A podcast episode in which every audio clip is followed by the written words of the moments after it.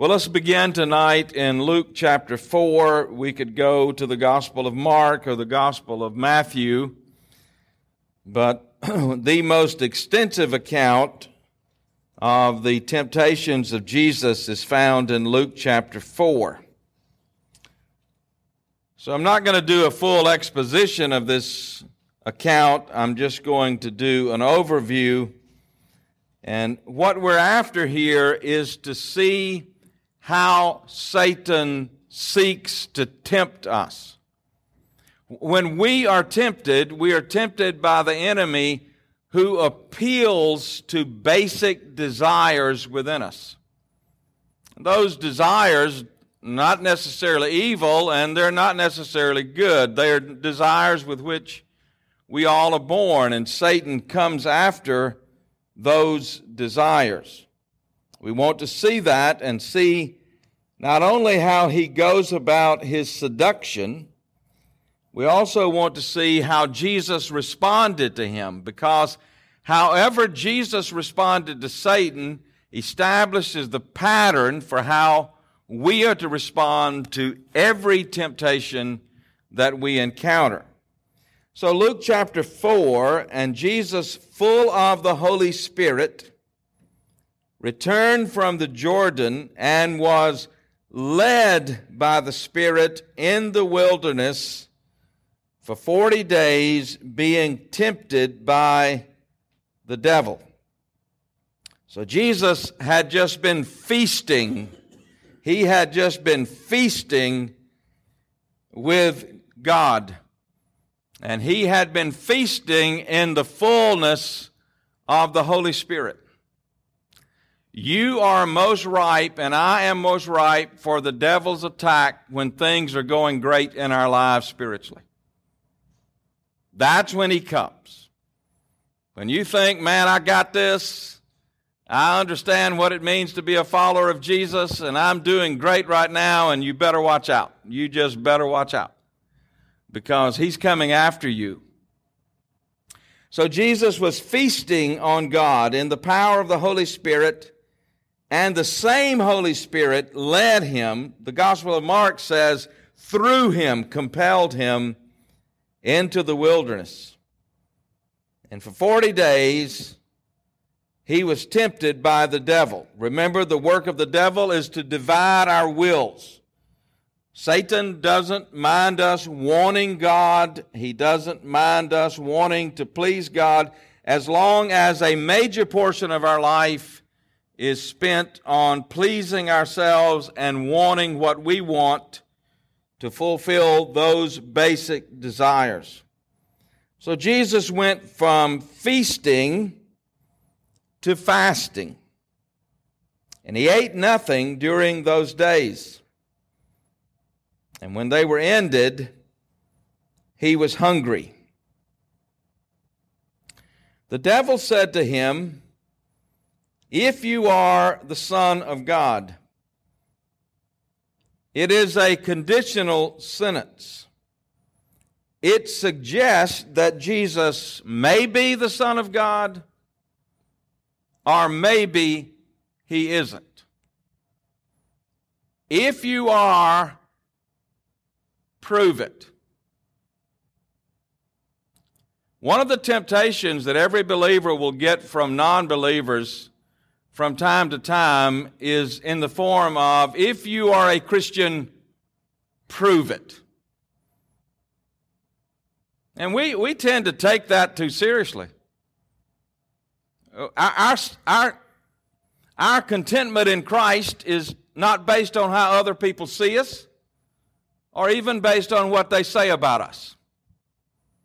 Our contentment in Christ is based on what God has done for us in Jesus Christ to save us that is through His grace that we receive by faith that can't be attacked or assaulted by other people who simply want us to be questioning our salvation or our assurance. If you're the Son of God, prove it. There's stones here. We're in the wilderness. There's stones everywhere. Take these stones and turn them into bread. Now, what Jesus does is what we must do Jesus turned to Scripture. And being Jewish, the fundamental foundation for his faith was found in the first five books of the Bible Genesis, Exodus, Leviticus, Numbers, and Deuteronomy. And the most important of those five, then and now, is Deuteronomy. So it's no surprise that Jesus turns to what we know as Deuteronomy chapter 8. He knew the Word of God and he answered with the Word of God. I, I want to assure you that given the days in which we're living, for you and I as a believer, we don't have a choice about knowing the Word of God anymore. There was a time when many people who professed to be Christians came to church and worshiped God and didn't even open their Bibles during the week and didn't read their Bibles and study the Bible. If you're going to be faithful to Jesus now, you don't have a choice. Because the only answer we have to a pagan culture is the truth of God's Word. And we better know the Word of God. We better know the flow of the Word of God. We better know the substance of the Word of God. So look at Deuteronomy chapter 8. Listen to what it says, beginning in verse 1. This is the context from which Jesus is addressing Satan.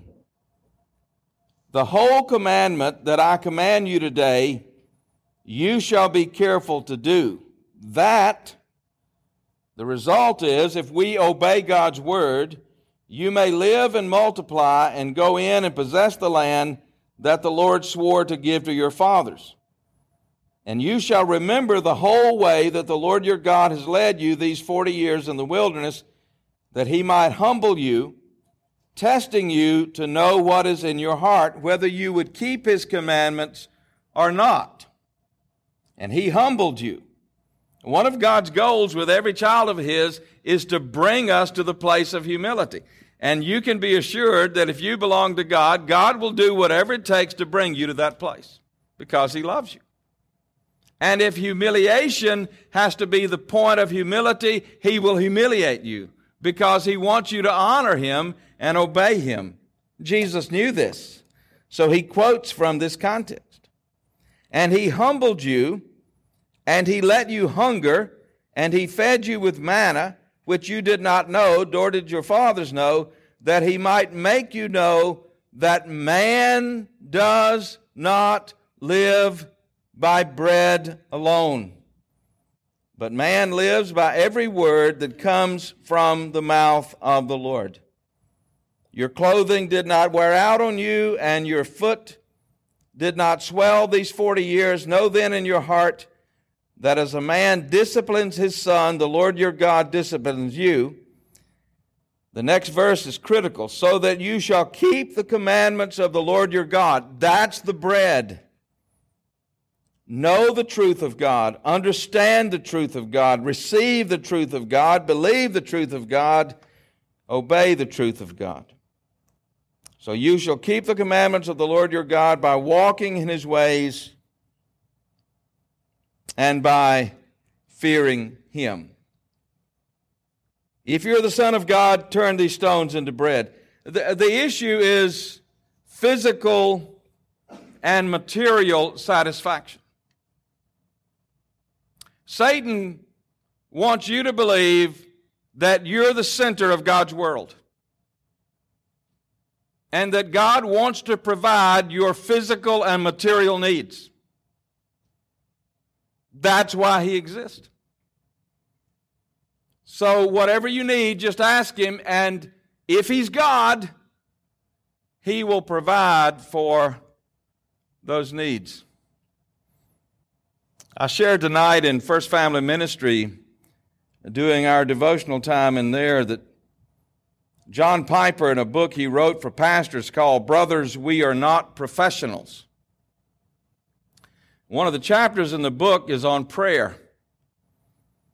And in that chapter, John Piper says that one of the great issues in American Christianity is that we've forgotten that God gave us the gift of prayer not as a domestic intercom system from which we on the first floor call up to the 10th floor and tell the bellhop God on the 10th floor that we need something on the first floor and to be quick about moving from the 10th floor to the first floor to bring it to us. God didn't give us prayer for that purpose. God, God gave us prayer, and the image He uses is as a walkie talkie on the battlefield. We're in a war. And we need grace and mercy and help to fight the battle. When we begin to focus on physical and material satisfaction, then Satan is building, beginning to build a stronghold in our lives. He is tempting and testing. We need to know Deuteronomy 8. We need to be able to say to Satan, I could have everything in the world, and if I don't have the Word of God, what have I got? Nothing. Life does not consist in the abundance of the things we possess. In the eyes of God, they mean nothing. We treasure them to our detriment. The second way Satan attacks is by getting us to think about and focus on our influence, our place of power. So look at what Satan does. Verse number five And the devil took him up and showed him all the kingdoms of the world in a moment of time. And he said to him, To you I will give all this authority and their glory, for it has been delivered to me, and I give it to whom I will.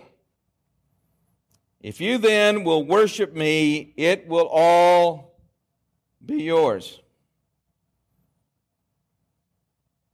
Now, just look at what Satan says because Satan is the master of half truth. Now, part of what he says here is true. God, by his design, has given Satan rule over this current world. That's true. What's a lie here is that Satan says to Jesus, To you I will give all this authority. Why is that a lie? How do you give Jesus what's already his? It's not Satan's to give to Jesus. Jesus stands under the authority of God and before the world, Matthew 28, and says, All authority, where? In heaven and on earth, is given to me. No one can give him any power, or authority. He has it all. We learned this morning as we started anew the gospel project that the, the world is made by the Word of God. The Word of God become flesh is the Lord Jesus Christ. The, wor- the world is made by Jesus, through Jesus, and for Jesus. He's the center of it all. So Jesus knows what Satan is doing here. This is half truth. This is, this is a lie. If you will, if you will worship me, and Jesus answered him, verse 8. Jesus answered him, and he uses the opening phrase here in verse 8 that he used in verse 4. It is written. He repeats it here. It is written. It is one word in the Greek language that points to the inerrancy, infallibility, and absolute authority of what is written. So, if you were to ask somebody, Do you believe Jesus believed in the inerrancy of Scripture? Yes, here it is. It is written. Scripture stands eternally as the everlasting, inviolable Word of God. Jesus answered him, It is written, You shall worship the Lord your God, and him only shall you serve? Well, go back to Deuteronomy again. Let's go to Deuteronomy chapter 6. Jesus doesn't have to go far away from Deuteronomy. Deuteronomy chapter 6 is the Shema.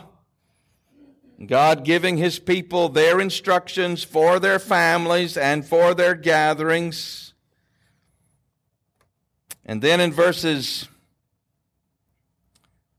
in verses 10 through 15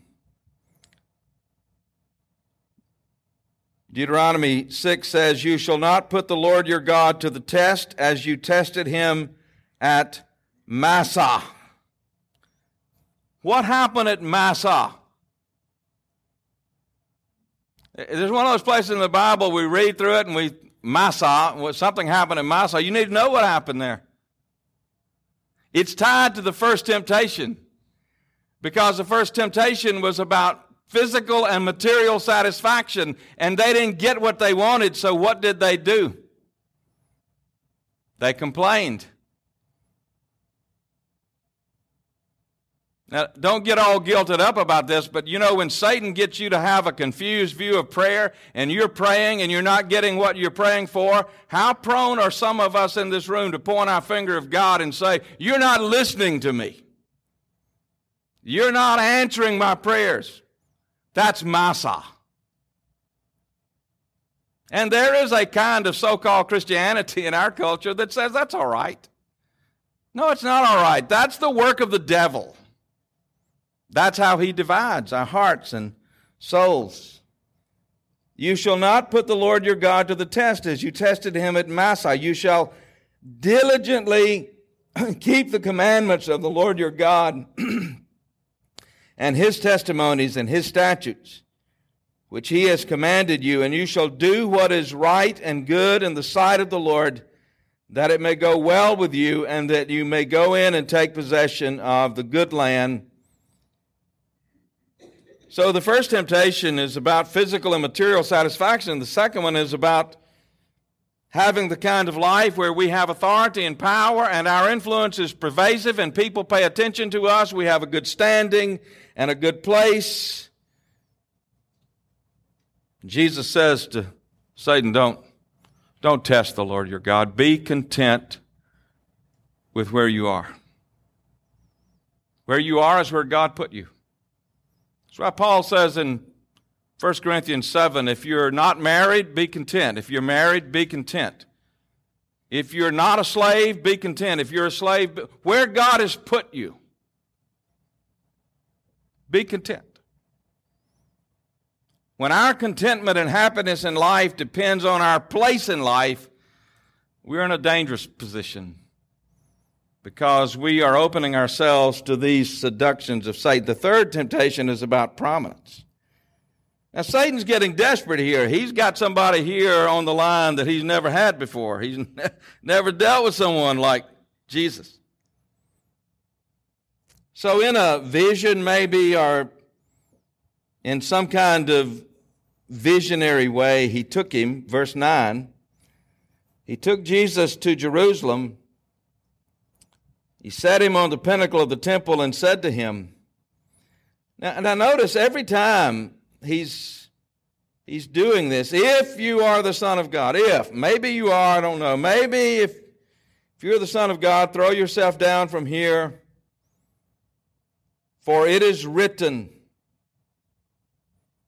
He will command His angels concerning you to guard you, and on their hands they will bear you up, lest you strike your foot against a stone.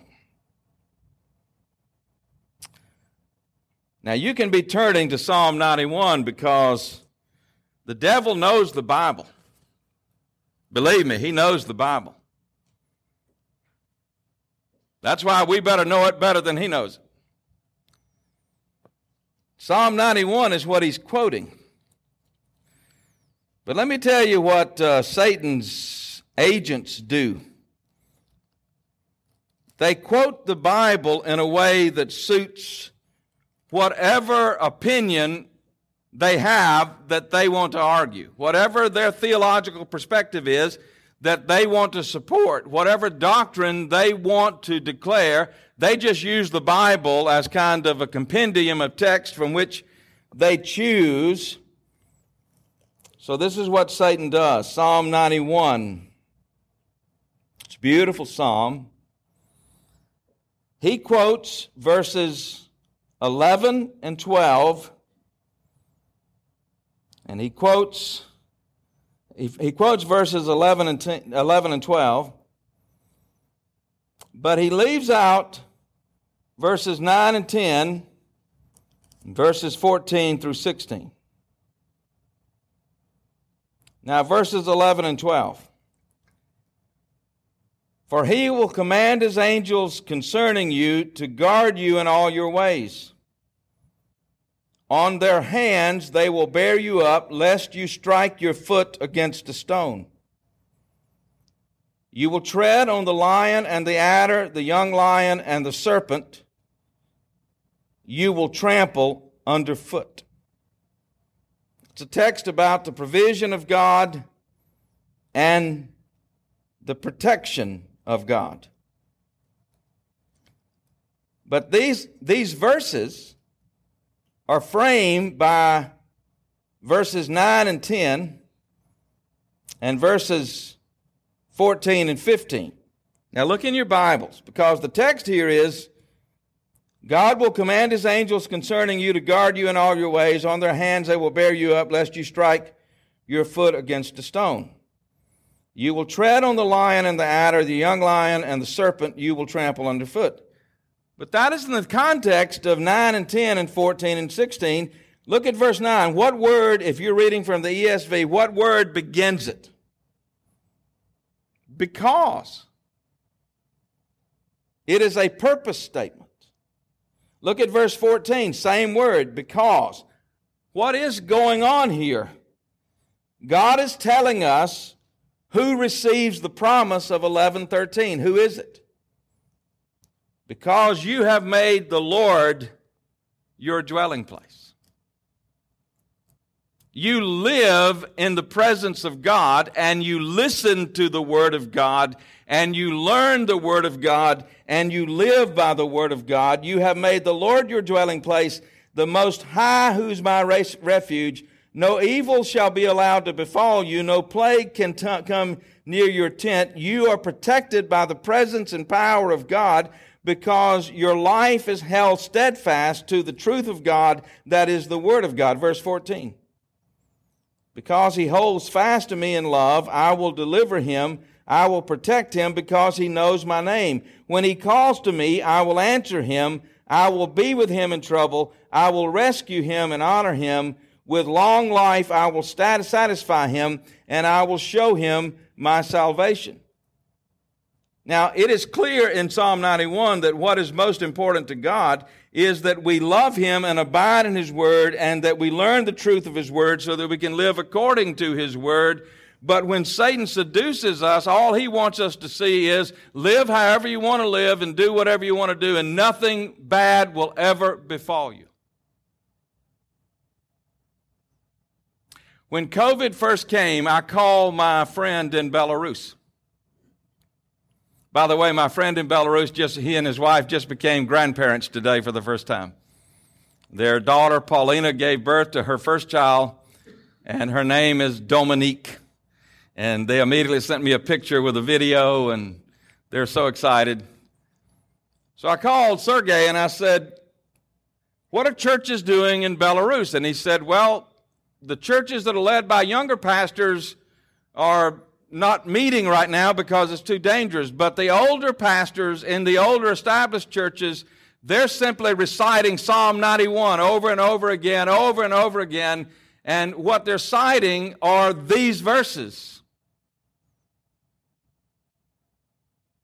You will not strike your foot against a stone, and the angels will provide for you. And Sergey said, they don't read the whole psalm. Because when you and I spend our time in the Word of God, the Word of God through the Spirit of God gives us wisdom, right? And that wisdom gives us what we need for decision making. You read Psalm 91 out of context, and this is what you get nothing bad will ever happen to you, no evil will ever come your way. If you belong to God, Nothing bad will come your way. God will protect you, and if God doesn't protect you, then it's either your fault for not being good enough, or it's God's fault for not being God enough. This is how Satan works. And there are people who will call themselves believers, even followers of Jesus, who are taking a part of Scripture and using it as a proof text to establish the pattern for their lives without, without understanding the whole counsel of God. If Jesus had listened to Satan, what Satan was saying is if you will do what I'm asking you to do, you will never suffer. And he came for that reason that he might suffer for our sins. Aren't you glad? And you and I know this truth. We talk about this here. We know this truth. You're never drawn closer to Jesus than in your seasons of suffering. And it's in those seasons of suffering that you learn to delight in God, not that you are delighting in God for Him to deliver you, but your deliverance in the seasons of suffering is that God is with you. And that's enough. Satan is slippery. And Jesus shows us how to handle Satan by knowing and loving the Word of God, and He shows us. He shows us how to respond to the word of God. Jesus answered him, verse 12, You shall not put the Lord your God to the test. And when the devil had ended every temptation, he departed from him until an opportune time. Jesus returned in the power of the Holy Spirit. He began the temptation season in the power of the Holy Spirit. He ended it in the power of the Holy Spirit. And he began his ministry. And that's where we begin because we must understand how Satan works in order to be able to see what he is doing with the eyes of faith when he comes. So let's answer, let's raise this question and provide some biblical answers. What is Satan after in the life of the believer? Number one, he wants you to compromise your commitment to Jesus as Lord. That's very important to him. Satan would be delighted if every professing believer in America was Laodicean. If we were lukewarm. Come to church all you want. Get involved in as many Bible studies as you can handle. Do as many good works as you can do. But don't be so sold out to Jesus as Lord that you make yourself a nuisance with people because you want everybody to know Jesus the way you know Jesus. Matthew 6, verses 19 through 24. Let's go to Matthew 6 just momentarily.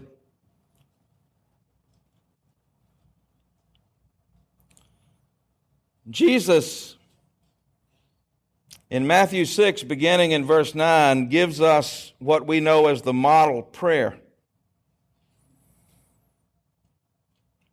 Our Father in heaven, beginning in verse 9, hallowed be your name, your kingdom come, your will be done on earth as it is in heaven. Give us this day our daily bread and forgive us our debts as we also have forgiven our debtors, and lead us not into temptation, but deliver us from evil. Now, I believe one way to understand the model prayer in terms of what it means in real life is to keep reading the Sermon on the Mount.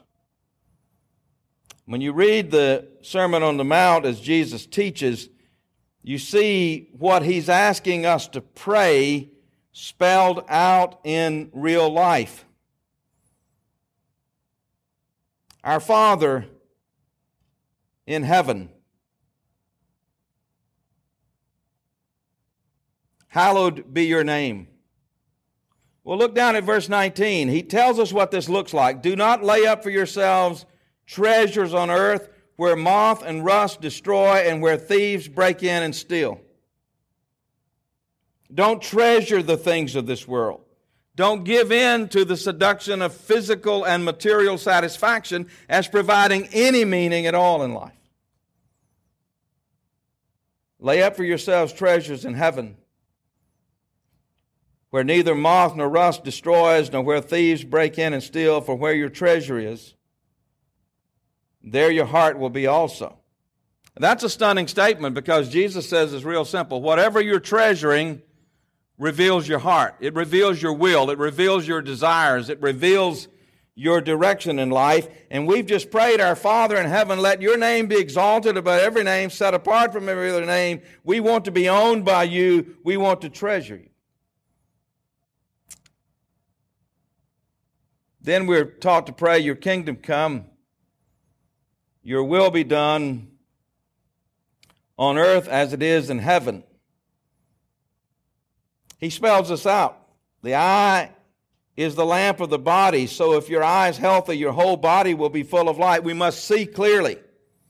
And what we must see is that we live in the kingdom of this world and we're praying for the kingdom of God to come. We want God's will to be done here on earth as it is in heaven. But if your eye is bad, your whole body will be full of darkness. If then the light in you is darkness, if we begin to enjoy our status in this world and the things of this world to the extent that we begin to compromise our commitment to Jesus as Lord, then the light in us is extinguished by the darkness of the evil that is around us and beyond us and in us. And then he brings it to this point of focus. No one can serve two masters. For either he will hate the one and love the other, or he will be devoted to one and despise the other. You cannot serve God and money or God and material things.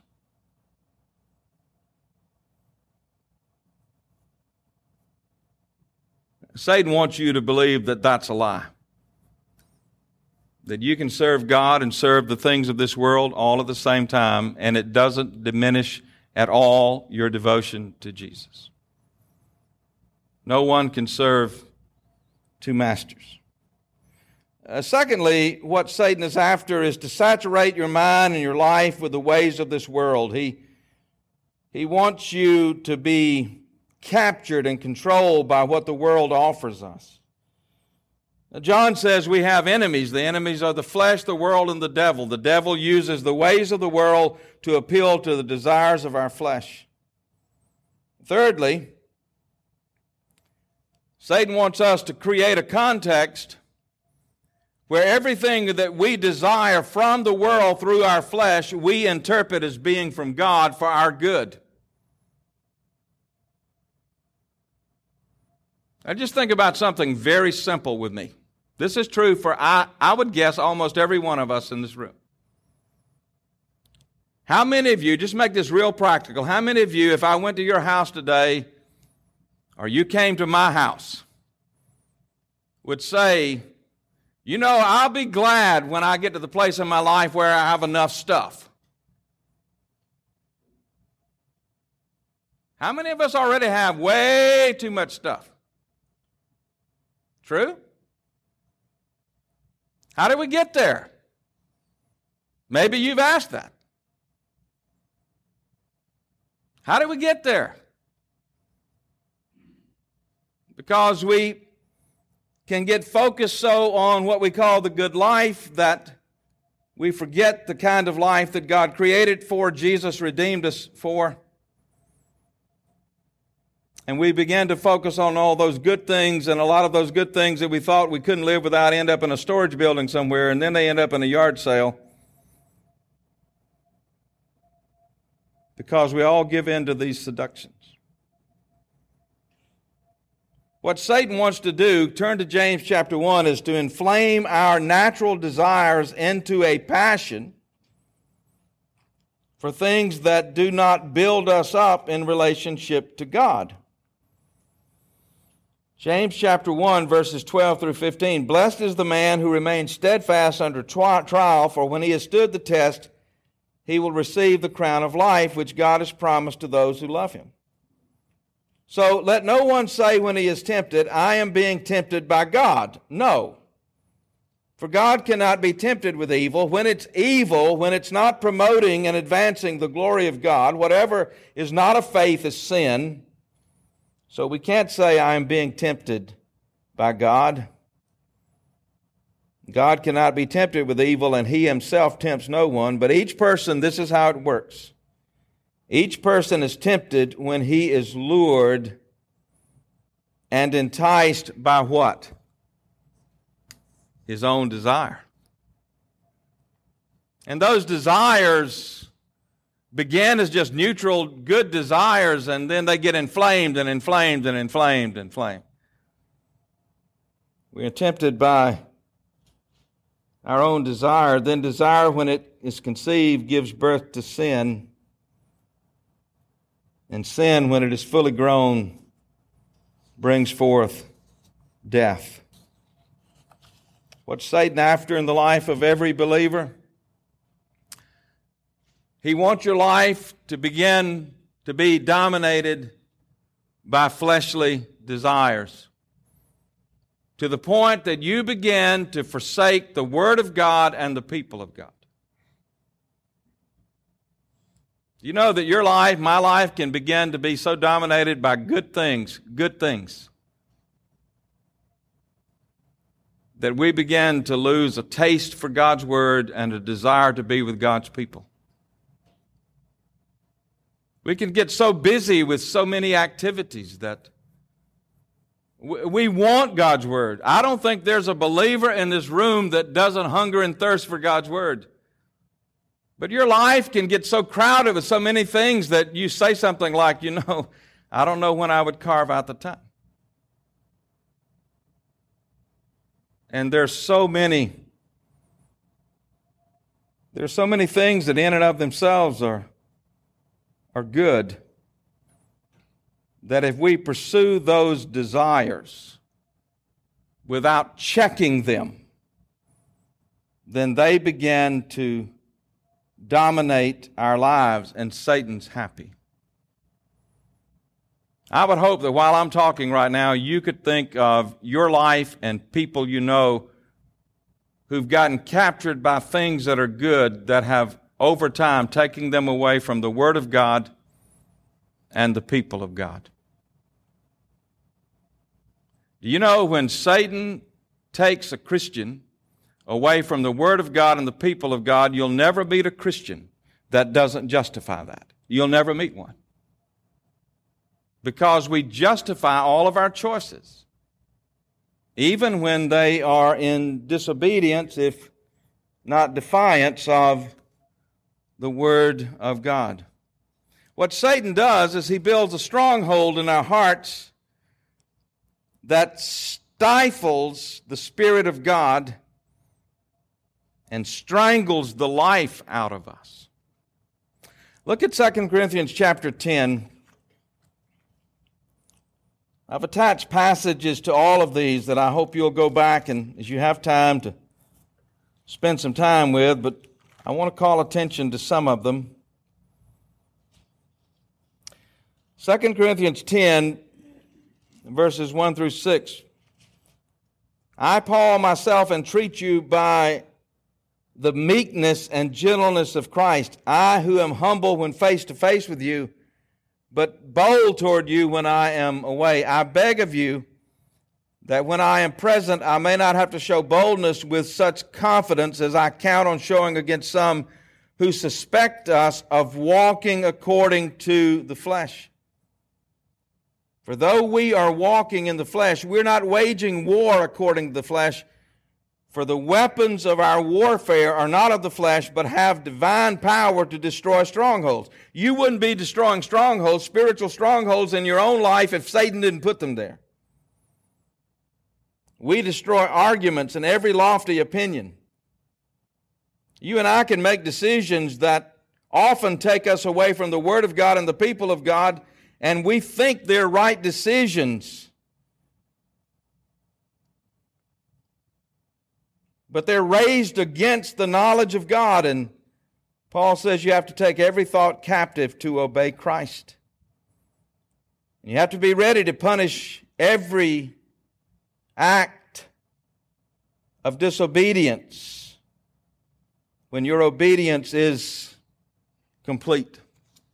You have to be prepared as a believer to make war against the satanic deceptions and seductions that we all face. In order to make war, you have to soak yourself in God's Word. We have to bring everything we think under the Word of God and ask God, is this in accordance with your Word? Is this done in obedience to you? And you have to practice discipline. You know what it means for a lot of our families in our day? Families have to make hard decisions. Because our culture is carried along by activities and organizations and events that will consume your time and energy and take you away from the people of God. And we think that's just chance. We think that's just the way it is. No, that's Satan ruling over this current world system and drawing us away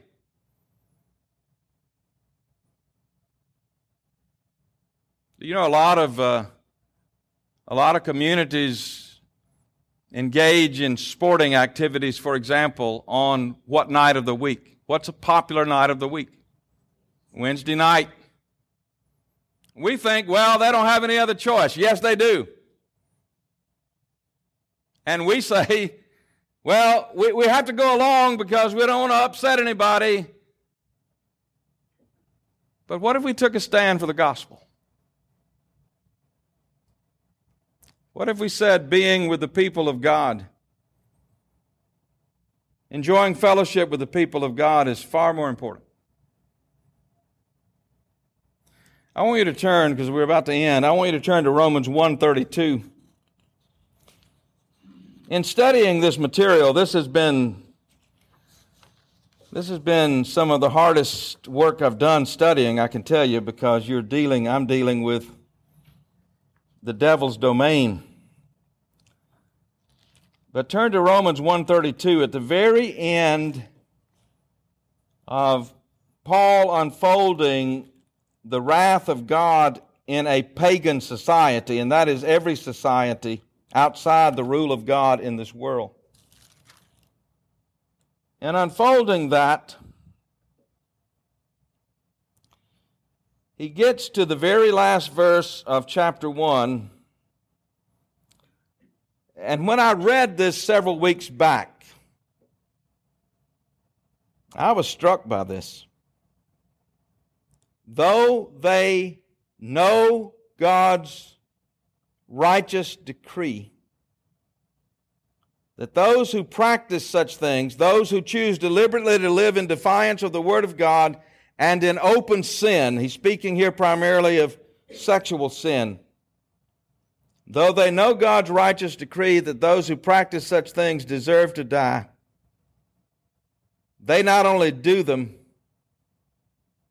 but they give approval to those who practice them. And let me tell you what hit me. When people are living by the standards of the world in open rejection of the Word of God and in defiance of the truth of God, they need friends.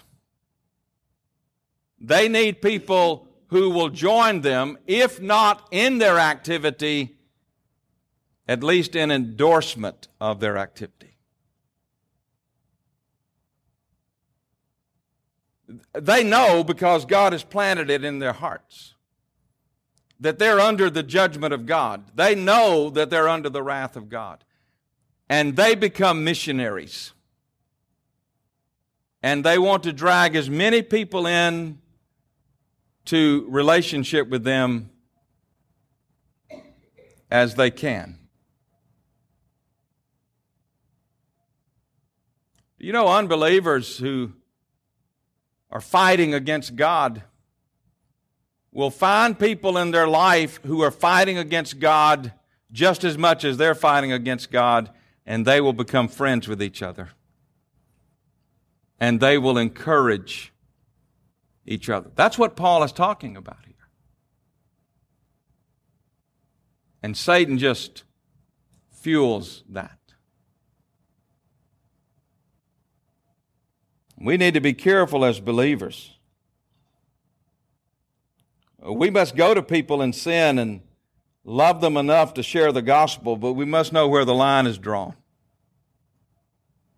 And we must be willing to draw that line and draw it hard and fast in order that we might see them, by God's grace and time, come to faith in Jesus. Now, the next time we're together, I'm going to talk about something that's hard to talk about, but I'm going to talk about it because I think it's very important. How do demons, demons are real. Do you believe that? How do they operate in a culture? Demons operate differently in different cultures. Now, here's something I want you to think about. You and I, as believers, we can see how demons operate in other cultures. You know what we're blind to? How they operate in our own. We need to have that exposed so that we can see how demons operate in our own culture. Well, thank you for being here. I never get as far on Sunday night as I hope or plan or think, and that's very frustrating. But maybe I have to trust God's will that we'll get there step by step and we'll keep learning together. Father, we thank you for this night. God, I pray that you would help us to have our eyes wide open to, to the world of the demons and to see how dreadfully dark it is and how dreadfully disastrous it is, even for the church, if we don't have our eyes open, our ears open. And I pray, Lord, that uh, we would know that even this week we're in a war the war is real. And I pray that you would give us the faith to fight well and to live well and to serve well and to love well and to do so side by side. God, we need you. We need you desperately in these days, but we also need each other. In this war we're in, we don't have time to fuss and fight over things that don't matter. We need to be faithful with our eyes focused on Jesus, walking forward faithfully to seek day by day to walk in obedience to you. Help us, Lord, to enjoy this day tomorrow that you've given us. And, and I pray, at least as believers, we would reflect on the joy of labor. That we would know that there are days when we don't like our work. But there's not a day when we don't delight or shouldn't delight that we have a job to do. So we thank you and praise you. Bless our week, we pray in Jesus' name. Amen.